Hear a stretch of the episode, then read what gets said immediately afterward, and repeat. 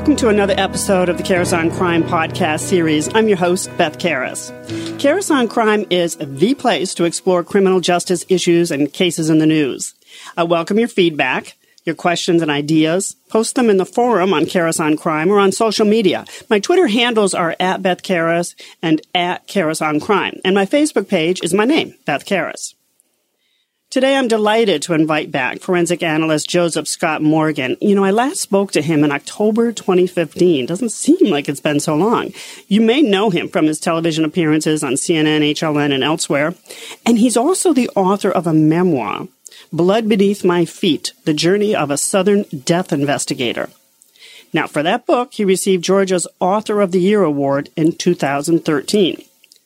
Joseph was a medico legal investigator with the New Orleans Coroner's Office and with the Fulton County Medical Examiner's Office for a total of 20 years. Now, he's currently on the faculty of uh, Jacksonville State University's Center for Applied Forensics, and that's located west of Atlanta, just over the Alabama border. Now, I reached out to Joseph again after learning that a Missouri County coroner held an inquest a few weeks ago now, that's a public coroner's inquest regarding a teen who had killed himself after relentless bullying. At least the reports are that he was bullied for a long time at school and at his job at a Dairy Queen, and he killed himself four days before Christmas in December 2016. So, welcome back, Joseph. Hey, thanks for having me, Beth, and uh, hello to all your listeners as well. So, what is your reaction to the coroner in Missouri? Now, this was in, let's see, a county, Howard County, Missouri, deciding to have this public inquest after the death of, uh, the tragic death of Kenneth Suttner. Uh, you know, at first, uh, when I found out about the case, Beth, I, I was, uh, uh, it was kind of curious to even hear the term coroner's jury. It's, it's not something that you hear regularly, and um, it's uh, not that it hasn't been done in the past. It's just the coroners uh, nowadays rarely uh, impanel a jury to hear uh, to hear cases. Um, and I think a lot of that stems from the fact that we're a bit more sophisticated now uh, relative to how we investigate deaths, that we have access to forensic pathologists who generally make a ruling in a case, a standalone ruling that is, if the coroner is not a forensic pathologist, and the forensic pathologist will go on the recommendation of the forensic pathologist, uh, uh, of the forensic pathologist that does the autopsy. In this case, they, they ask the coroner's jury uh, to make a determination of the death, and and that's kind of where this is skewed a bit, um, because as a result of this, now this has led to a charge.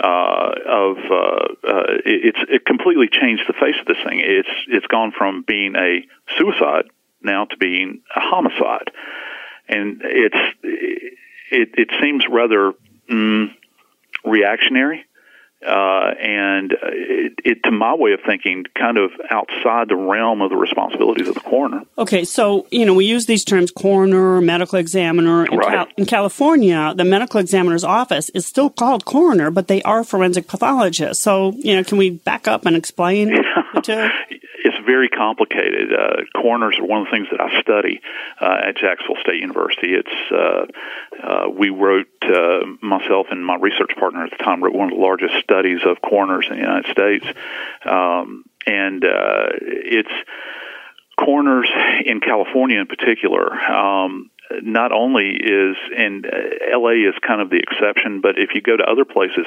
not only is the coroner the coroner, the coroner is also the sheriff and you've got this kind of weird uh, marriage uh, between the two. You can go to other states in the United States where you still have coroners. Uh, in the state where I started my work, working for the coroner's office in Louisiana, um, the coroner there is uh, an elected official, but they're uh, a physician. It's mandated by law.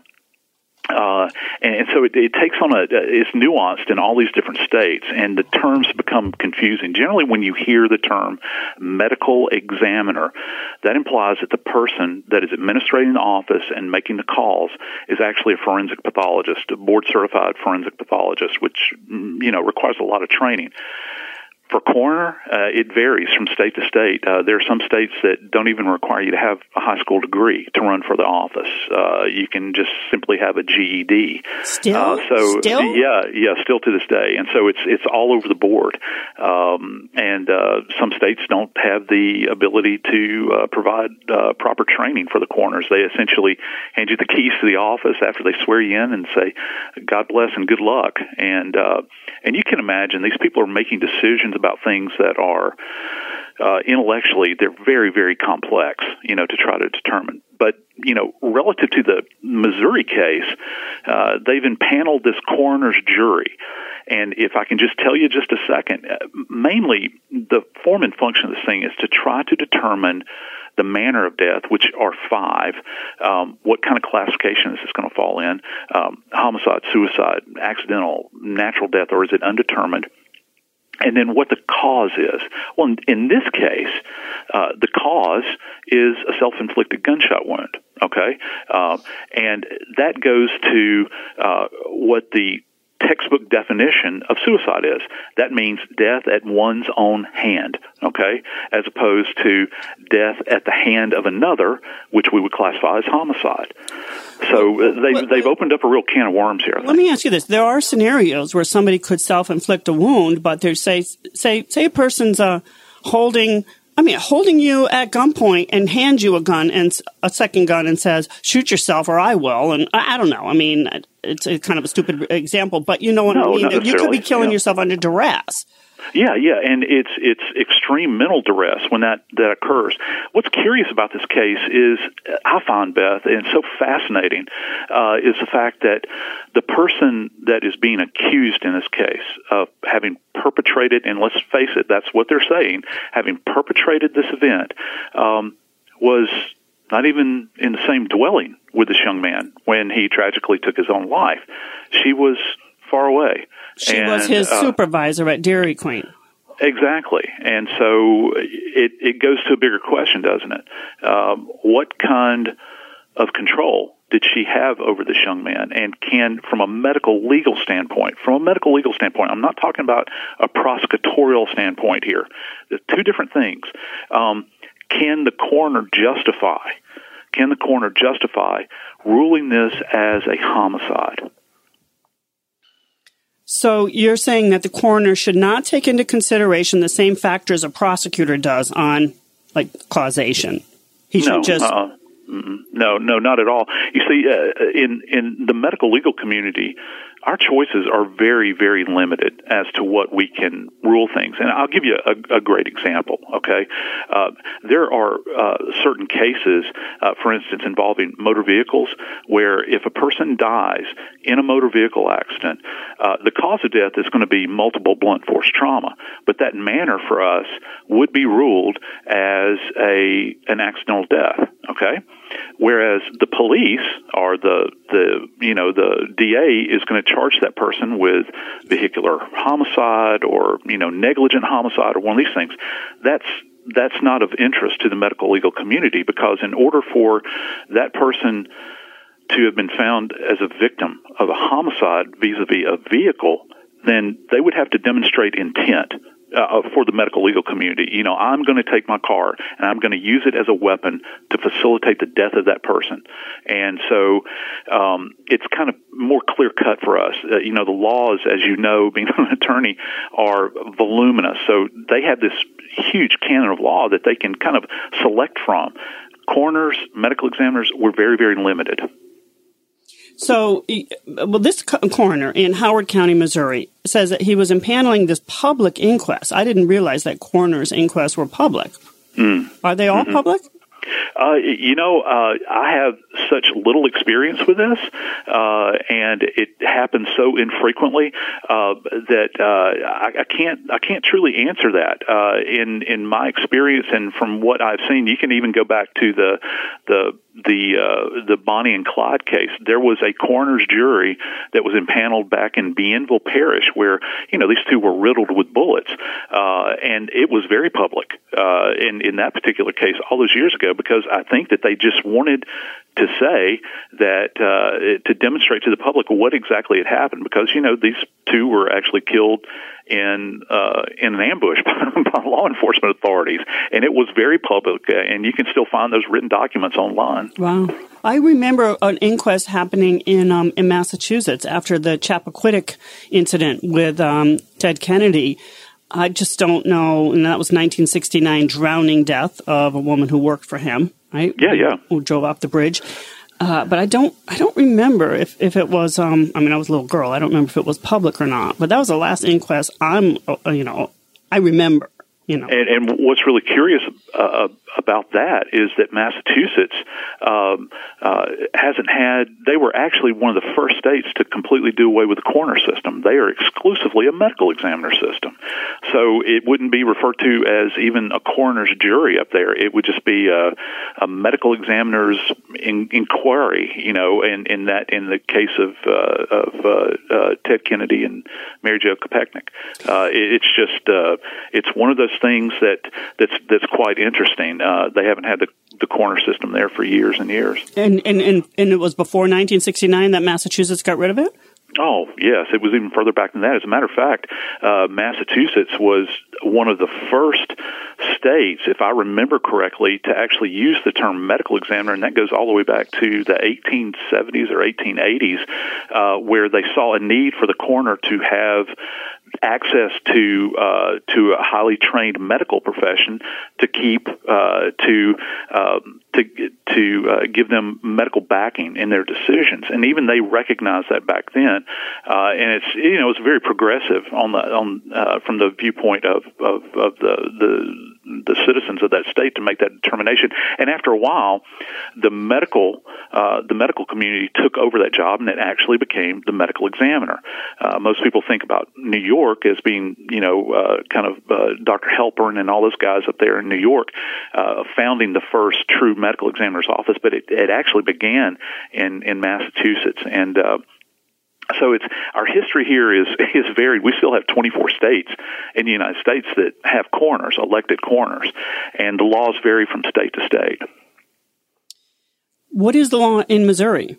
Do you recall? They have a they have a coroner. They have a coroner, and it's an elected official. And they uh, Missouri actually is uh, is a great state for medical legal death investigation relative to coroners. They take their training very very seriously. It's uh, and St. Louis itself, St. Louis University, is kind of our it's kind of our mecca. It's it's kind of our Vatican, if you will, in in one sense, because that's where a lot of the original training for medical legal death investigators took place, and actually still continues to this day. So the coroners up there are are highly respected, um, and uh, I actually went up there for training at St. Louis University many many many many years ago. Yeah. What is the um, the background though? Do they have to be medical doc- doctors like no no no no no no and you'll find that that the backgrounds of these individuals are are varied uh, uh, you know from uh, from person to person, depending upon what their level of education is and that sort of thing. Uh, you know, when it comes down to it, uh, you know, they they have to be a uh, a resident, you know, of the county that they're elected in, and and uh, and you know, uh, uh, can't be a felon and all those sorts of things. And then they're mandated to go through training, but at least they have mandated training uh, that the county coroners are, are required to go through. So this coroner in Missouri, his name is Frank Flaspohler. I'm not sure I'm pronouncing it right. He's been in office for a long time, and he mm-hmm. said this is only the fifth. Um, coroner's jury. You know, he's he's used uh, in 24 years. At least that's what I read. I've not spoken to his office, uh, but he he did give a reason for holding it. He said he wanted to raise awareness about bullying because he considers it a public safety problem. Is that his role? To my way of thinking, no.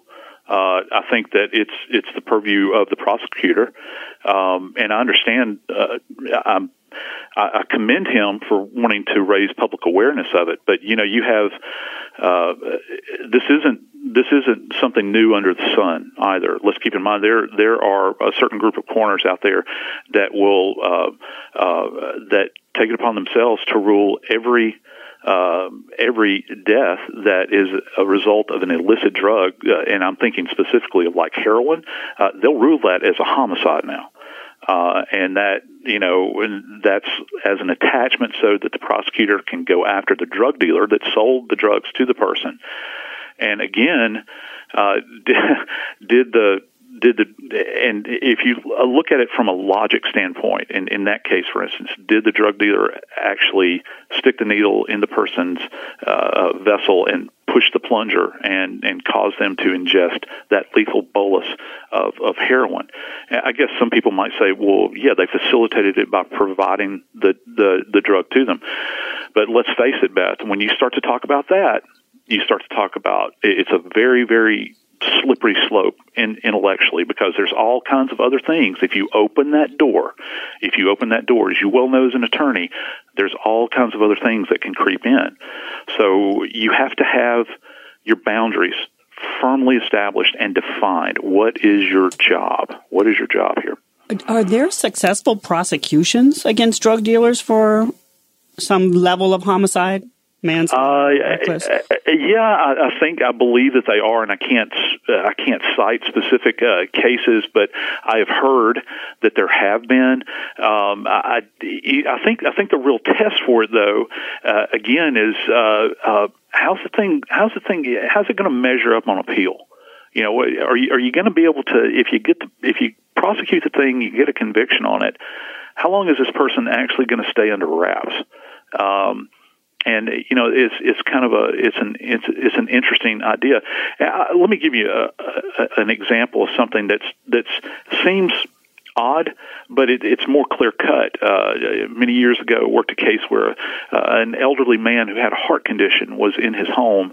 Uh, a young man came into his home with a shotgun and threw the shotgun up in the the elderly man's face, threatened his life the old man clutched his chest, fell over dead. Well, that young man was charged with homicide and was convicted. Okay, you've you've got an immediate cause and effect there, and this goes back to the case in Missouri. Uh, cause and effect. Uh, the the young man was physically in the presence of that elderly man with a heart condition, and the question you have to ask: uh, if if that young man uh, had not entered into that man's space during that specific point in time, would the man otherwise have died at that moment? Um, and uh, you know, obviously, I think right thinking people would say, well, probably not. He would have survived. That's that's uh, from a prosecutorial standpoint, and again, that's not my area of expertise, but you can kind of follow that logic a little bit better uh, with. Uh, uh, you know the case in Missouri, and maybe even to a certain degree the the uh, the drug dealers, that sort of thing, are they are they in that person's immediate space? And um, it, it kind of gives you pause. Uh, it's it's an interesting it's an interesting dynamic to say the very least. Um, and you know we can talk about this thing, and, and certainly uh, your audience uh, uh is is very attuned. I think um, uh, simply by being able to, to sit at your feet and listen listen what you have to say. Uh, it, it's going to be interesting going forward to see how how this plays out in the court system. Is, is it going to have legs? does it meet the the standard of the law. Uh, if you're going to move forward with uh, with prosecutions and uh, you know convictions. Well, it's interesting you talk about you know looking at whether or not someone is in the person's space at the time of death. Let's talk about that right, Massachusetts case of Michelle Carter, who is yeah. charged with involuntary manslaughter. They don't have an assisted right. suicide statute in Massachusetts for encouraging her boyfriend at the time via text messages to get back into the cab of his pickup truck to kill himself by carbon monoxide poisoning. And he did do that. And she, she's facing a trial. I mean, this, the, the, the strength or the theory of the case has been appealed and it's been upheld. And so um, she's going to trial. So she wasn't in his, she was miles away. Right, right. Yeah. And uh, wow. And, and when you start to get you start to get into this realm, um, uh, you've got uh, this is really going to I don't know if tax is the, is the proper term, but it, it's really going to call on uh, all of the intuitive powers of the uh, mental health community, isn't it? I mean, because uh, to be able to uh, retroactively go back and examine the relationship that this young lady had with this young man, and and is the prosecution going in court? Are they going to be able to effectively demonstrate that she had almost this Svengali esque uh, control over this young man at such a great distance? And obviously, you know, there are cases that are out there uh, where uh, you've got people that are, are beaten down and abused chronically over a long period of time. Um, where they're told to do things. Uh, you have, you know, uh, there's any number of cases that are out there where people have been compelled to go and act in a, uh, you know, in a nefarious manner as a result of directives that are being give by, given by other people. Who bears the ultimate responsibility? And I, I don't want to overshoot here, but you know, you even think about uh, Manson. Uh, Manson uh, rarely dirtied his hands, did he? Uh, and uh, you know he he was at a great distance uh, when uh, I think he probably uh, chose to do that. But ultimately, he was found to be in this kind of conspiratorial relationship with these people. Is it the same thing? Maybe not, but uh, directly, you know, we've got this this uh, this controlling uh, idea here. Did she have the ability? to I don't know, kind of uh, psychically project uh, vis a vis her directives uh, to get this young man to pull the trigger. Did she have that much control over him, You're or not about, pull the trigger, but but uh, to, to, to, right. to to uh, you know to to uh, um, to inhalate uh, this poisonous, noxious gas. Did she have that kind of well, kind of control? She, yeah, I think the case is probably a little stronger than the Missouri one. I mean, she yes, knew yes. he was he had been treated for depression. He had uh, right. since 2011. He, he killed himself in 2014. His name was Conrad Roy. He had attempted suicide the year before. He did uh, successfully kill himself. Um, they had kind of a virtual relationship. I mean, they lived in different towns, and a lot of their their you know, relationship, quote unquote, was was through you know text messages and phone calls and stuff. But she said things like, I mean, I'm, I'm paraphrasing. I don't have her text messages in front of me, but I recall that she said things like, you know, your family will be okay, everybody's going to be all right. You know, you just need to do this, and she really, she really was, you know, telling him it's going to be okay. You need to, you just need to do it. So she did have some control. I think she had some control over him you know, I, I guess throwing the question back to you uh, as an attorney, uh, how how difficult how difficult is this going to be on the part of the prosecution to be able to prove this, prove this to a jury where they're going to buy into this? I mean, is it is is this a possibility? I mean, well, do you think that they'll bite on it? I, I am curious to know. Well, I know they're not supposed to consider, you know, sympathy, emotion, and all that, but they will. Just like that coroner's jury did in Missouri, right? I mean, they were disgusted by how bullied this, this young man was and said, right. you know, they also said the school district was negligent in their bullying prevention and that Dairy Queen was negligent in their supervision of employees and they recommend criminal charges against the employee. I mean, they really, you know, put a, shine a spotlight on um, on what was happening in that in that school and in um, that community. You're listening to the Karas on Crime podcast series. It's time for a quick break. We'll be back shortly.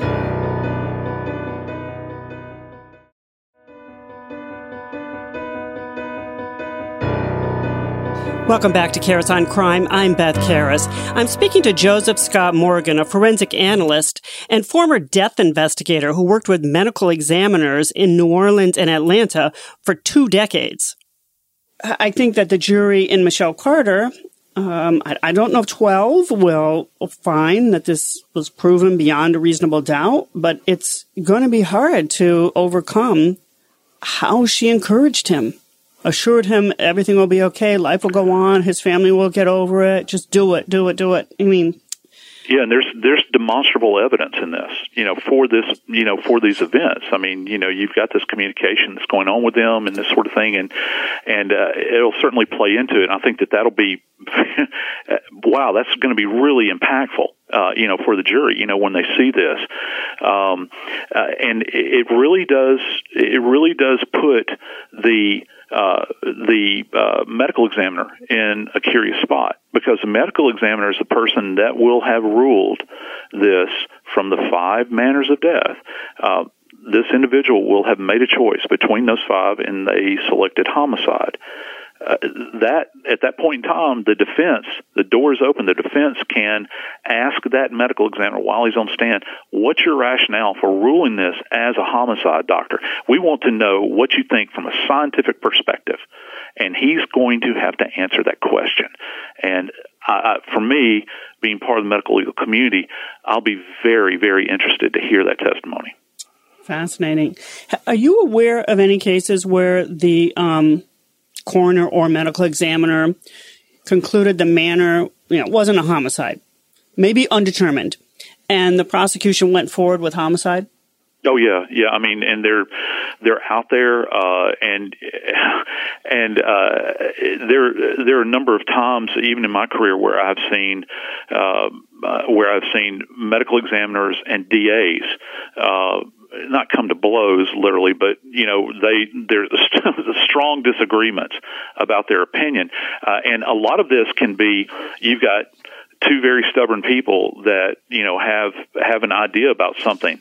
But you know that's that's the beauty of of the system because it is a true checks and balances system. There uh, you're not going to have a hopefully you're not going to have a coroner or a medical examiner uh, that is going to be uh, led led by the nose, if you will, by the prosecutor to simply, you know, well, do as I say. And you know, that's one of the fights that that we have in the medical legal community.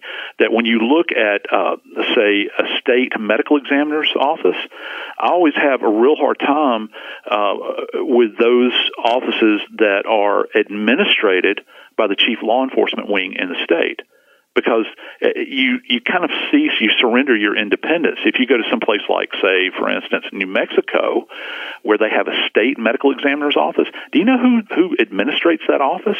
Oh. well it's the it's the Department of Health it's not the it's not the AG's office for the state so they are truly an independent voice in this case and and that's that's really the way it it should be. You know, where these uh, the two things are separate. They they kind of do the same thing, but their worldview is is is completely different. And so, uh, yeah, you're going to have these these you know these these fights.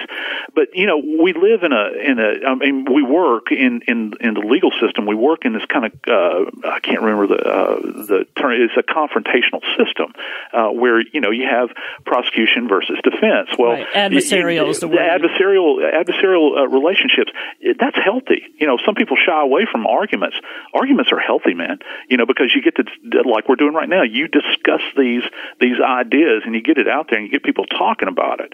And the same thing applies in court, and that's how you kind of uh, you know, you kind of separate the wheat from the chaff. Uh, you don't want somebody that's just going to be milk toast and it's going to be led around, you know, and say, well, uh, you know, I think that today I'm going to make this decision because it's the politically expedient thing to do. Um, you got to stand by what you believe. You know, what are the facts in this case? Right. Can I go back to um, the drugs for a minute? You were talking about uh, heroin heroin yes. dealer is getting charged with some level of homicide if somebody they sell to dies. Where do you, if, if that theory works successfully, then why can't you charge doctors who knowingly overprescribe opioids and somebody dies? Wow. Uh, you know, Beth, as we say in the South, I think you've just gone from preaching to meddling now, haven't you? uh, the, the, yeah, I mean, isn't that something? You know, as, as a death investigator, uh, you know, uh, in, during my career, I've, I've, I've been into the homes of the dead that are under medical care. Uh, and have walked through, walked out of the house carrying medications that I have to go and log in. I remember one case in particular where if folks at home will remember the you know the regular and some people still use them uh, the the brown paper bag full size uh, uh, grocery grocery bags. I've carried out three armfuls filled with nothing but prescription meds, and there would be multiple doctors that had prescribed all this stuff. Well, you've got a dead person you know, uh, it's and the the doctors, even though it's a listed drug, uh, you have no idea what kind of toxic mess you're you're you're sticking into somebody's body with this thing. Even doctors are not aware that others are prescribing medications, but they're not held to the same standard, are they? Well, um, I suppose in that in this that scenario, the doctor's defense could be, well, we didn't know there were other doctors involved. So uh-huh. It's the fault yeah. of the patient. Yeah, yeah, it's the fault that always comes back to them. It, it's like uh, it's.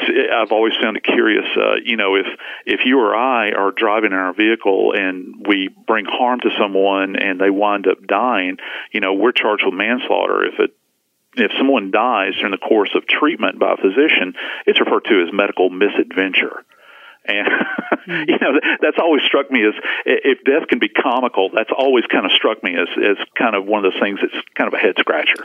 Well, I mean, there are civil suits, and there are a lot of civil suits, malpractice suits against doctors. But to to actually charge a doctor with oh, boy, level of yeah. homicide, it's got oh my god, really, I mean, intentional, really, or really, really gross negligence. Uh, right? Yeah, and it it has to be, and that that standard is um, uh, much higher, isn't it? You know, when it comes to that particular community. So, um, and again, this is this is one of those instances where uh, it's it's it gives us pause to think about the decisions that we make. Uh, uh, and uh, not just individually, but from a judicial standpoint. You know, are we going to selectively charge people? you know, relative to things? Uh, is everybody going to be held to the same standard and have the same level of responsibility? Um, interesting, uh, uh, interesting things. So, you know, um, we talked in October 2015, and, and three, four months later, Judge Justice Scalia died, and I called you again because I was writing an article uh, for LawNewz uh, to talk about his investigation. We don't have to go into the details of that, but what I came away with, and you had taught me, was that you know every state. You've just you've spoken a little bit about it today. Every state has different you know different rules, different standards, and you know it's death investigations and the rules, the protocol are all over the map, right? Yes. Oh, it's it's so varied, and you know the uh, Justice Scalia's passing is is uh, uh, one of those things that that stands out among all of them. Uh, if you if you look at that case, if you look at that case, you've you've got uh, this person that is uh, arguably uh, one of the most powerful people in the United States. He's found deceased uh, at this uh, hunting lodge, and no one, and I mean no one in the medical legal community, got to take a look at his body. And now there's, you know, all kinds of stories that are floating around as these things uh, do uh, do go, where he's found, you know, some people say he had a sheet over him, over his face, he had a pillow over his face, he's found on the floor, he's found on the bed. Uh, well, those things can be kicked around now for years and years to come. I guarantee you somebody will write a book about it sooner or later, but we'll never know, will we? And and in Texas, they don't have uh, at a county level, they don't have coroners, and they don't. They have medical examiners, but they're they're the people that bodies are sent to. The actual medical legal authority in the counties in Texas is the justice of the peace. And uh, the justice of the peace explained in the case of Justice Scalia why she uh, her rationale for not attending the scene. You ready for this? It was geographically prohibitive and uh, and what at the end of the mean? well, it was at such a great distance she couldn't have got there in an uh, in in an expeditious manner. And uh, and what's curious is to me is that uh, you know uh, county's paying for your gas. Maybe they provide you a vehicle. This is your job. Go do your job. Uh, and um, and uh, uh, there was one report where she was rather giddy, you know, about the fact that it was, uh, you know, this was an awesome moment in time where, you know, we had, uh, uh, you know, that uh, it was. I was struck by the fact that it was the justice that had died, you know, and this sort of thing. Uh, you know how he was pronounced dead? How? She pronounced him dead over the phone. Over the phone, Beth, and this is this is legal in Texas. How how how can you pronounce somebody dead over the phone? So she took and, somebody's word for it, somebody who was looking. Yes, exactly, and no one with medical legal training. You know, people say, "Well, the U.S. Marshals were there." That's great. U.S. Marshals are great people. I know some of them.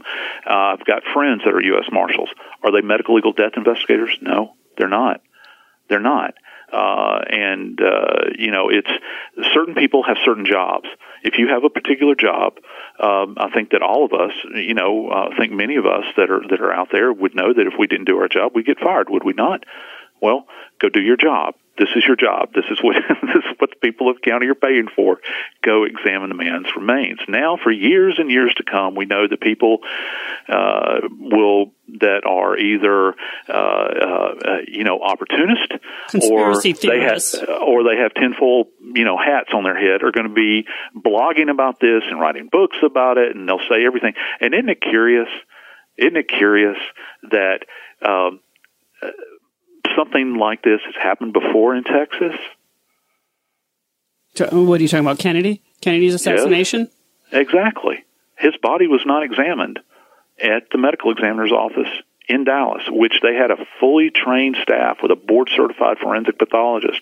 His body was placed on a plane, allowed to leave Texas, and flown to uh, to uh, Bethesda, where his autopsy was facilitated by two Navy pathologist who had no forensic background whatsoever, and people are still scratching their heads over it. And you know, um, they don't even know where his brain is at this point.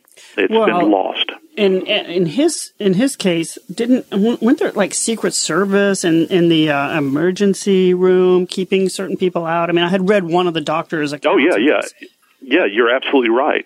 But you know, at the end of the day, at the end of the day, it's a death. And we have to ask this question, don't we, Beth? Um, if they'll treat, and it's not just exclusive to Texas, but if they'll treat Justice Scalia like this, if they'll treat Kennedy like this, how are they going to treat us?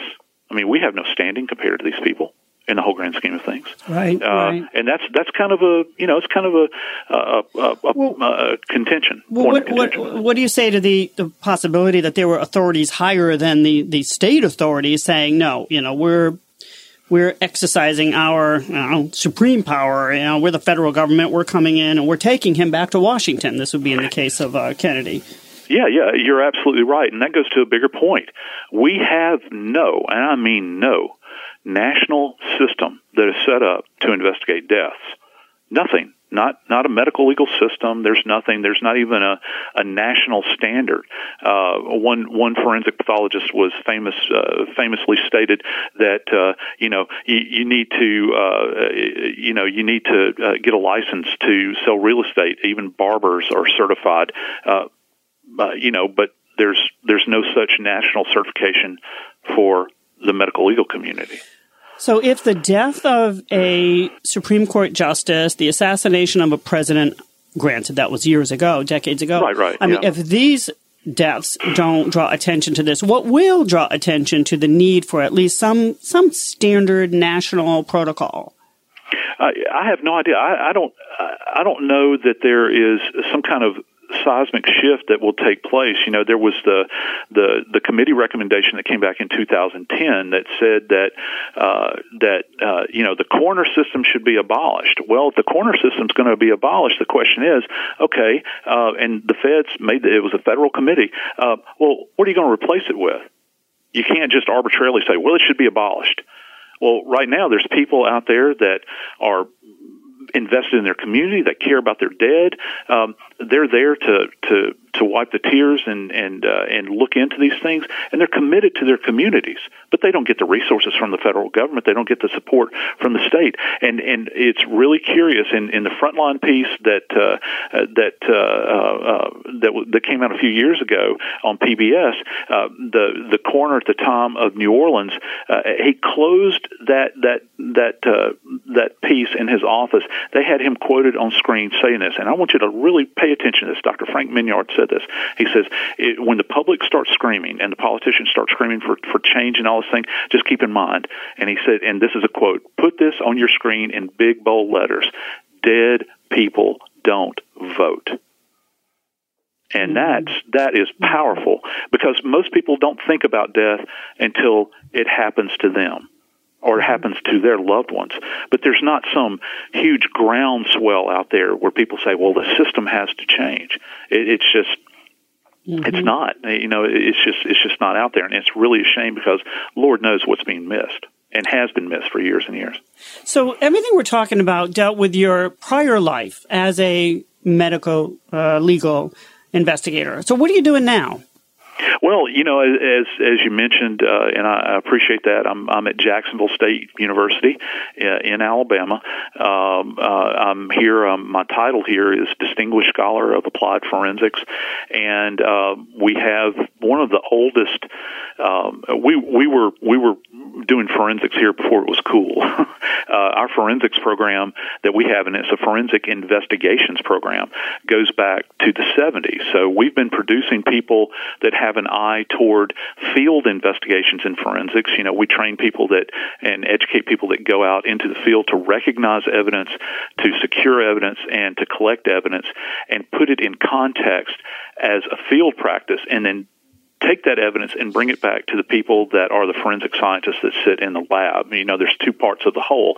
So that's that's who we're we train here in our in our program at, at Jacksonville State. We have the Center for Applied Forensics, which is a unique a unique center here where we do research and also where we have an active crime scene team that services roughly nine nine counties in major crimes uh, here uh, in Alabama in the northeastern part of the state and and uh, we've got arguably, I think, I would put our crime scene team up against anybody. We have, and these are graduate level um, uh, practitioners that are out there that go out to these rural communities and service, and that that's kind of one of the things that that we have a real heart for here are underserved communities, and particularly those in rural areas that that don't have access, uh, you know, to a lot of the tools and technology that are out there that people see on television and all those sorts of things. And of course, here for me, my little piece of the pie that I that I do is is study coroners, and as a matter of fact, right now I'm working on uh, establishing a medical legal academy uh, here at uh, at the Center for Applied Forensics, and so we're really excited about that. Wow, fabulous work you're doing. Good luck with all that. Well, thank you, Beth. So I want to thank you for joining me today, Joseph. It has been enlightening, as it always is when I talk to you. Well, it's my pleasure. It's an honor to speak with you. And uh, we could, as we say, we could just chat for hours. I enjoy uh, chatting with you, and uh, it's great to have the privilege to speak to your audience today. Great. Well, and I want to thank all of you for listening to this latest episode of the on Crime podcast series. As I said at the beginning, I want to hear from you. So send me your questions and your ideas. You can post them in the forum on on Crime, the website, or on social media. My Twitter handles are at Beth Karas and at on Crime. You can also find me on Facebook on the page with my name, Beth Karas. And until the next time, be well.